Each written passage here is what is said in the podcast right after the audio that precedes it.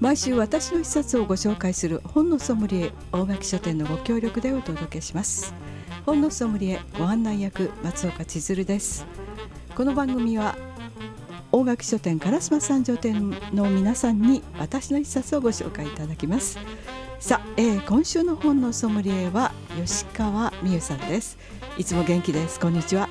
こんにちは。よろしくお願いします。はいよろしくお願いしますえー、吉川美恵さんはこう見るからに元気だぞっていう感じなんですが、はい、その元気の源って何かあるんですか？えー、でもあのー、家ではすごい暗いんですよ。そんなに明るい感じではなくて。家ってあの、ご家族と、はい、ご家族あの家族とか、はい、あの親戚とかと会う時そんなにこうそんな元気いっぱい喋るタイプでもないんですけどはい、やっぱりその仕事の場とかやっぱり他のまあ、職場の人と接する時とかはやっぱりこう、はい、なんていうんですかね。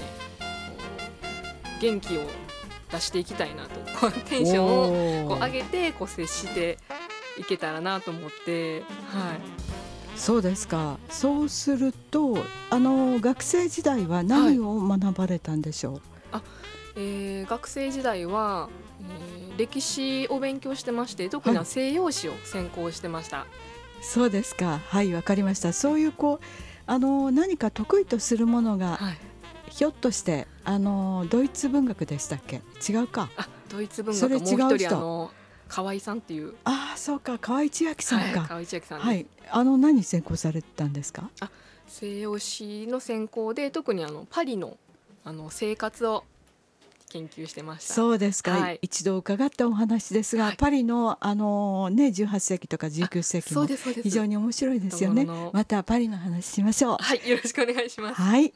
さあ早速ですが今週の私の一冊は何でしょうか？はい。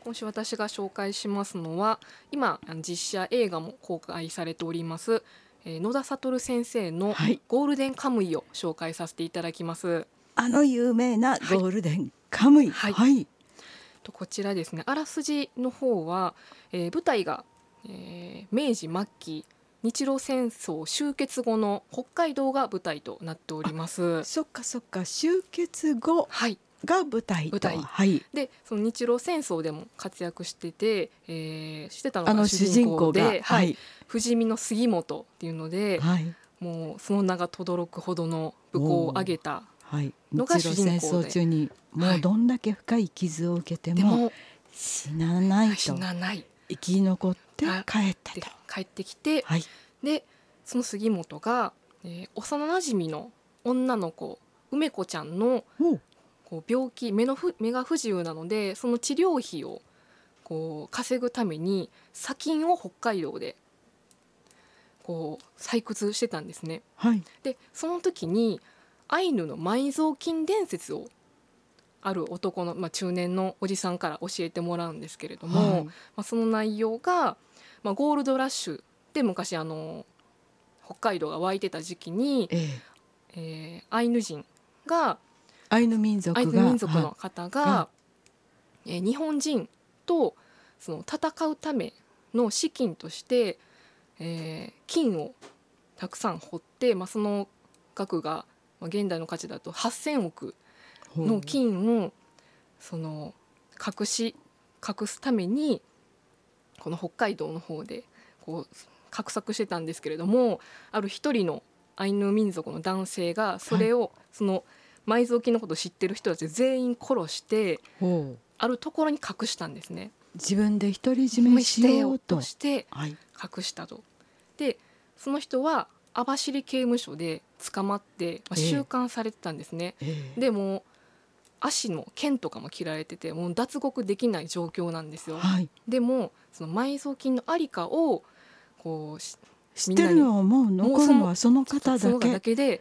でそのその同房同じ獄中の中で知り合ったその囚人にその入れ墨を入れていくんですね。はい、その入れ墨がを集めたら埋蔵金のありかが分かるっていうのでその話を杉本が聞いて、はい、わっと思ってその埋蔵金を探しに行くっていうのがまずその幼なじみの目を治す治療費を、はい、まあ、得ようということでその、えー、埋蔵金を本当に金ですよねゴールド。すゴールド、はい、を探すというそれがあの主なるストーリーストーリーになります。ははい。い、であのアシリパという少女とアイヌ民族の少女と出会って、そこから旅が始まるっていう旅が感じですはい、始まる、そして今日お持ちいただいたのは、はい。その中の、うん。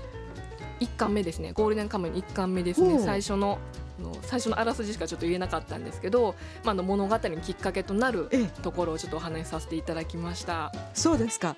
あのこの、えー今回はこの映画化されたことを記念しての、はい、その一巻目がまた出再出版されたと。あそうですね。再版されたということでしょうか、幅広帯がついてまして、想定を変えはい。はい、想定を変えて、あの主役の杉本演じるのが山崎賢太さんで、そのこいい。はいカバーがかかっております。そうですか。はい、ぜひ売り場にもございますので、これはこの本もそうですけど、映画も見るとより面白いと。映画を見るとよりはい面白いです。ありがとうございます。ありがとうございます。